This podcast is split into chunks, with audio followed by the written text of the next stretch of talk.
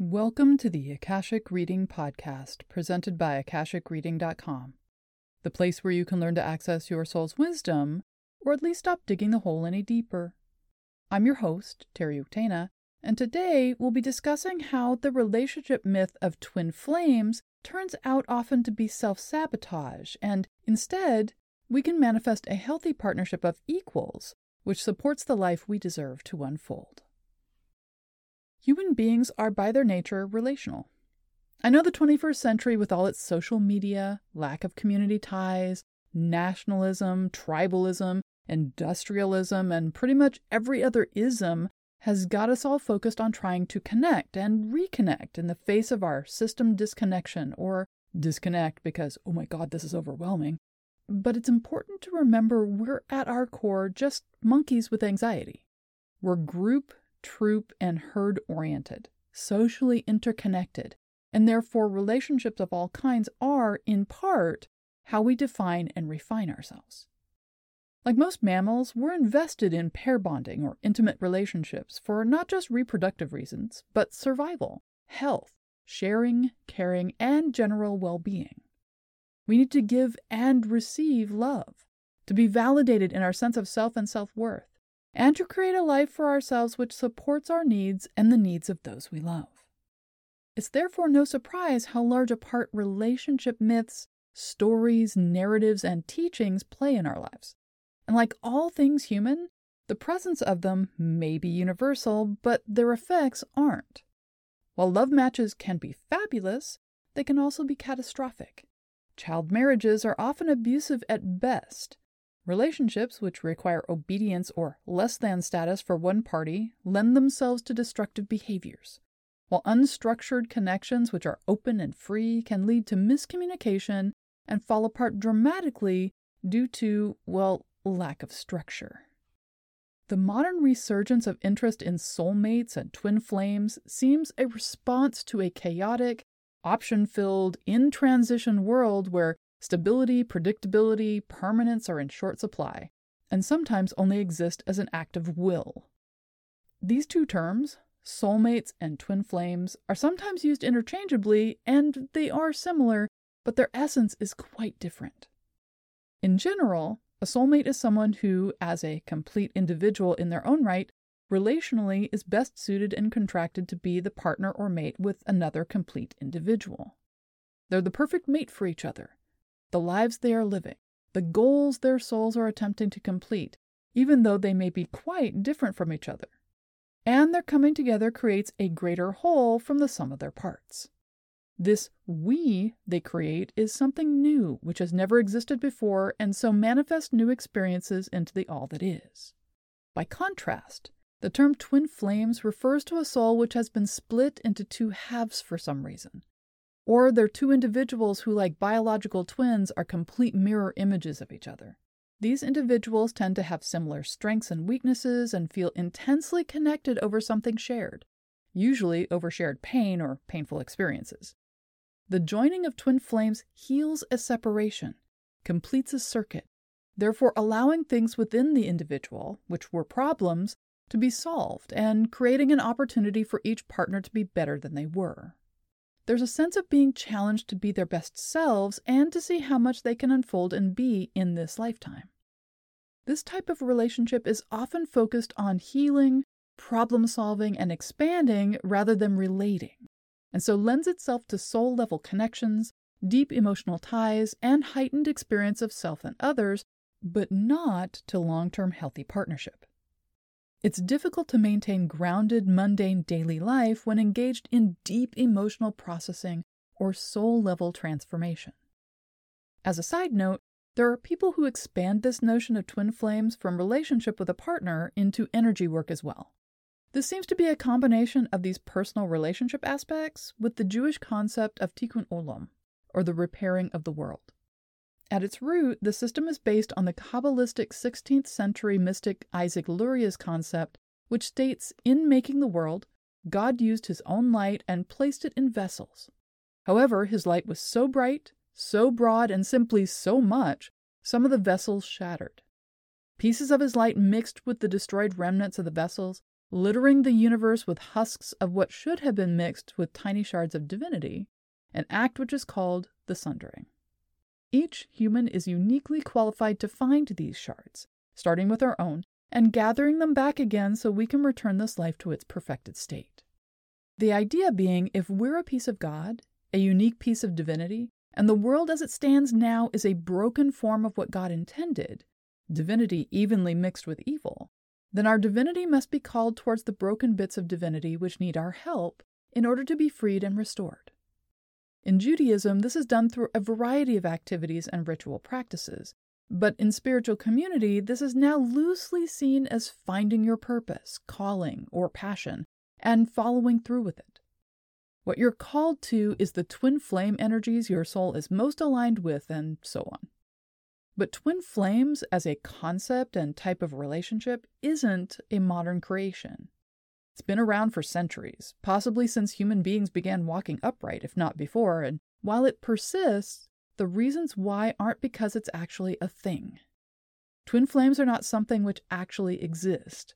Instead, it's an attempt to find meaning in why there are biological sexes, why we as humans desire to pair bond, how best to love each other, and why we experience pain, loneliness, and ill health if we want partnership and can't seem to create it. To put this in perspective, for there to be a half of something, the something must be divisible like pizza or cake. But souls are not physical, not corporeal, and so cannot be divided. They are forever complete units of themselves, even as they unfold more of their abilities, grow more wise, and become more of their full potential. Therefore, there can't be one half which is looking for the other half. Put another way, you can't cut air in half by running a knife through it. Same with water. You can separate out volumes of water or air into separate containers, but each container is then complete in and of itself. No matter how you separate out quantities of them, air remains air and water remains water. If you truly divide air into half, what you have is no longer air, it's nitrogen and oxygen. Same with water, which, when truly divided, returns to being oxygen and hydrogen. Probably the best discussion of this myth of twin flames and the dead end it leads to comes to us from Plato and the ancient Greeks. In the Symposium, Plato goes into depth as to what love is, why it's a positive force for good in the world, and humans particularly, but how we misunderstand and get tripped up by it often. The myth of twin flames is discussed in detail, and Plato describes what it would be like if it were to be a real phenomenon. Plato writes In the first place, let me treat of the nature of man and what has happened to it. For the original human nature was not like the present, but different. The sexes were not two, as they are now, but originally three in number. There was man, woman, and the union of the two having a name corresponding to this double nature, which has once a real existence but is now lost, and the word androgynous is only preserved as a term of reproach. In the second place, the primeval man was round, his back and sides forming a circle, and he had four hands at four feet and a head with two faces, looking opposite ways, set on a round neck and precisely alike. Also, four ears, four privy members, and the remainder to correspond. He could walk upright as men do now, walk backwards or forwards as he pleased, and he could also roll over and over at a great pace, turning on all four hands and four feet, eight in all, like tumblers going over and over with their legs in the air. This was when he wanted to run fast. But then Zeus says, Methinks I have a plan which will humble their pride and improve their manners. Men shall continue to exist, but I will cut them in two, and then they will be diminished in strength and increased in numbers. This will have the advantage of making them more profitable to us. They shall walk upright on two legs, and if they continue insolent and will not be quiet, I will split them again. They shall hop about on a single leg. He spoke, and cut men in two like a sorb apple which is halved for pickling, or as you might divide an egg with a hair. And as he cut them one after another, he bade Apollo give the face and the half of the neck a turn in order that man might contemplate the section of himself. He would thus learn a lesson of humility. Apollo was also bidden to heal their wounds and compose their forms. So he gave a turn to the face and pulled the skin from the sides all over that which in our language is called the belly, like the purses which draw in, and he made one mouth at the center, which he fastened in a knot, the same which is called the navel. And he molded the breast and took out most of the wrinkles, much as a shoemaker might smooth leather upon a last. He left a few, however, in the region of the belly and navel as a memorial of the primeval state. After the division, the two parts of man, each desiring the other half, came together and, throwing their arms about one another, entwined in mutual embraces, longing to grow into one, they were on the point of dying from hunger and self neglect because they didn't like to do anything apart. And when one of the halves died and the other survived, the survivor sought another mate, man or woman, as we call them, being the sections of entire men or women, and clung to that. And Zeus turned the parts of generation around to the front, for this had not always been their position, and they sowed the seed no longer as hitherto like grasshoppers in the ground, but in one another, and after the transposition, the male generated in the female in order that by the mutual embraces of man and woman they might breed and the race might continue. Through this description, Plato is, besides pointing out just one more example of how Zeus was an entitled tyrant who casually abused humans, was also using sarcasm to show how logistically absurd it would be to have humans be two halves of a whole seeking to reunite. It also highlights how the twin flame myth is not a means to achieve healthy love, but a remedy for damage which has been done or a means to heal an ongoing pain. Hence, its focus on healing, problem solving, and expanding rather than relating, and so lends itself to soul level connections, deep emotional ties, and heightened experience of self and others, but not to long term healthy partnership. Soul level connections or twin flame style relationships can also be a reason why we lose our path or take detours rather than progressing on our journey.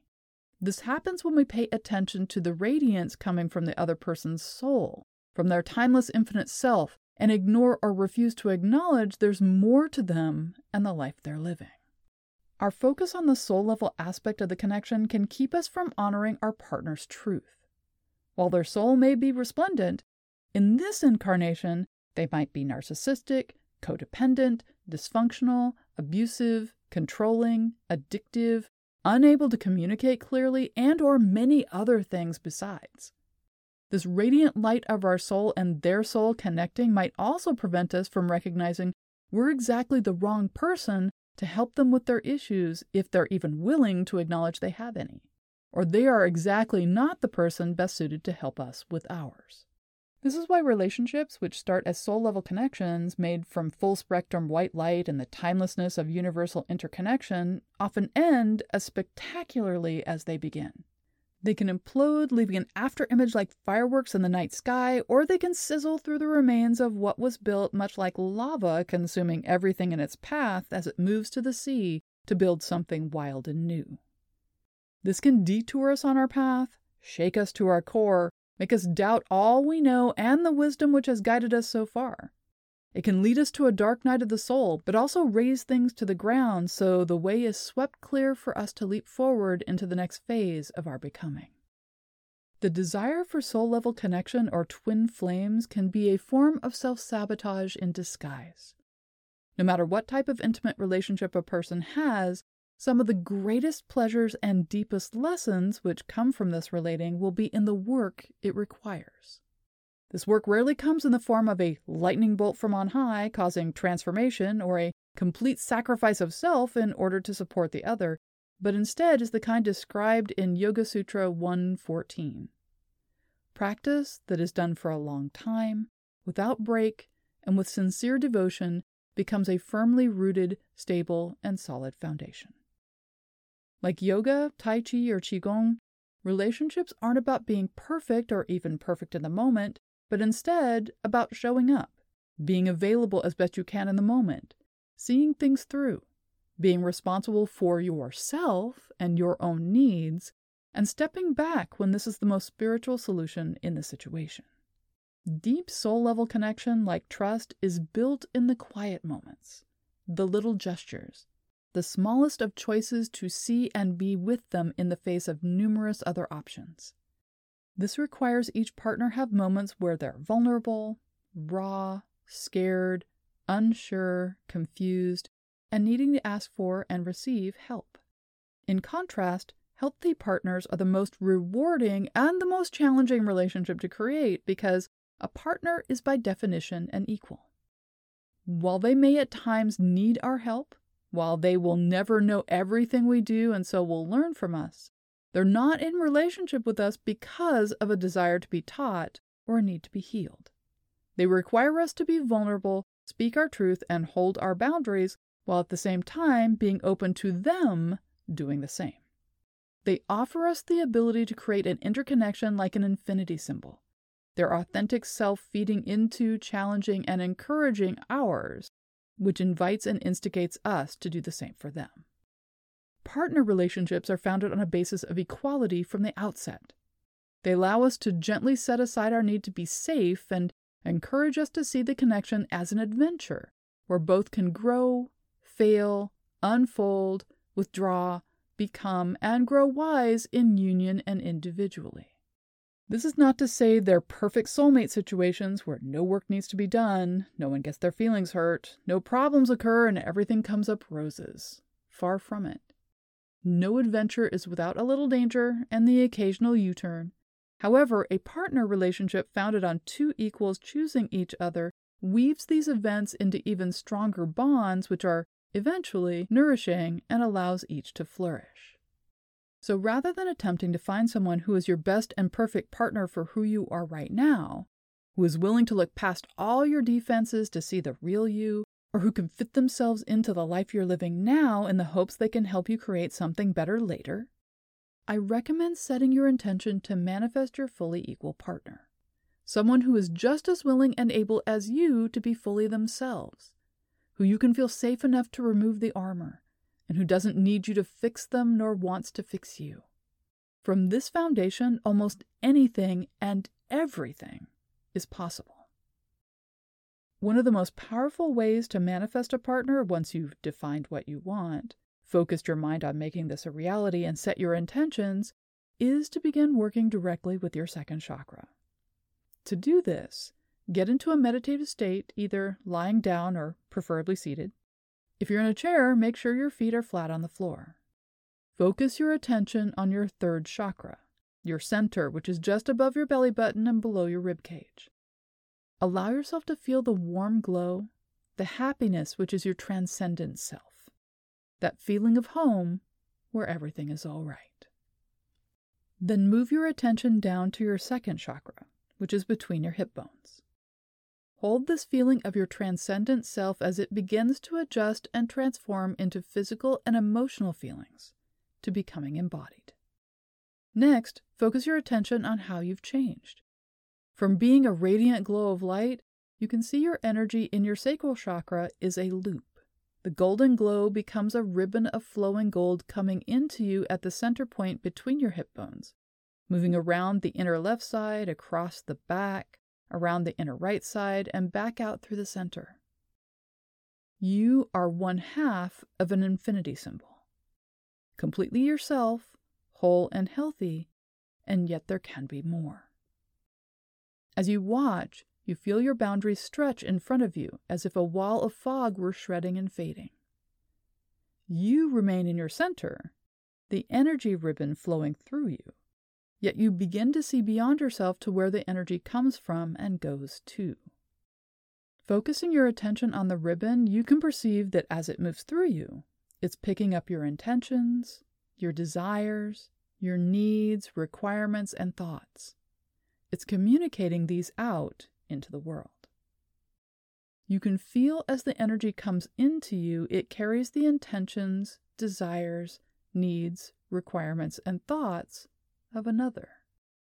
When you're ready, begin to activate this energy, strengthening it, sending encouragement through it, calling to the one who matches who you are and what you need. When you feel a positive response, know your message has been received. Things have been set in motion. Return your consciousness to your core self, feeling the same and yet more than you once were. Allow your attention to return to your body, to the room, and to the moment. While some would call this a meditation, It's actually a ceremony or act of manifestation. This process can be done more than once. In fact, the process of manifestation improves with repetition. Trust your awareness of yourself, the intuition and information you receive. Real life changes usually occur within hours or days, although not necessarily the way we expect them to. And that's all the time we have this week. If you're interested in knowing more, check out my website, akashicreading.com. Thank you to my patron of honor this week, Lourdes. If you're enjoying this podcast, please consider supporting it by subscribing on Patreon. You can join in patron only classes, see all my other offerings, and get regular updates about what I'm working on at patreon.com slash Terry Thanks. Bye.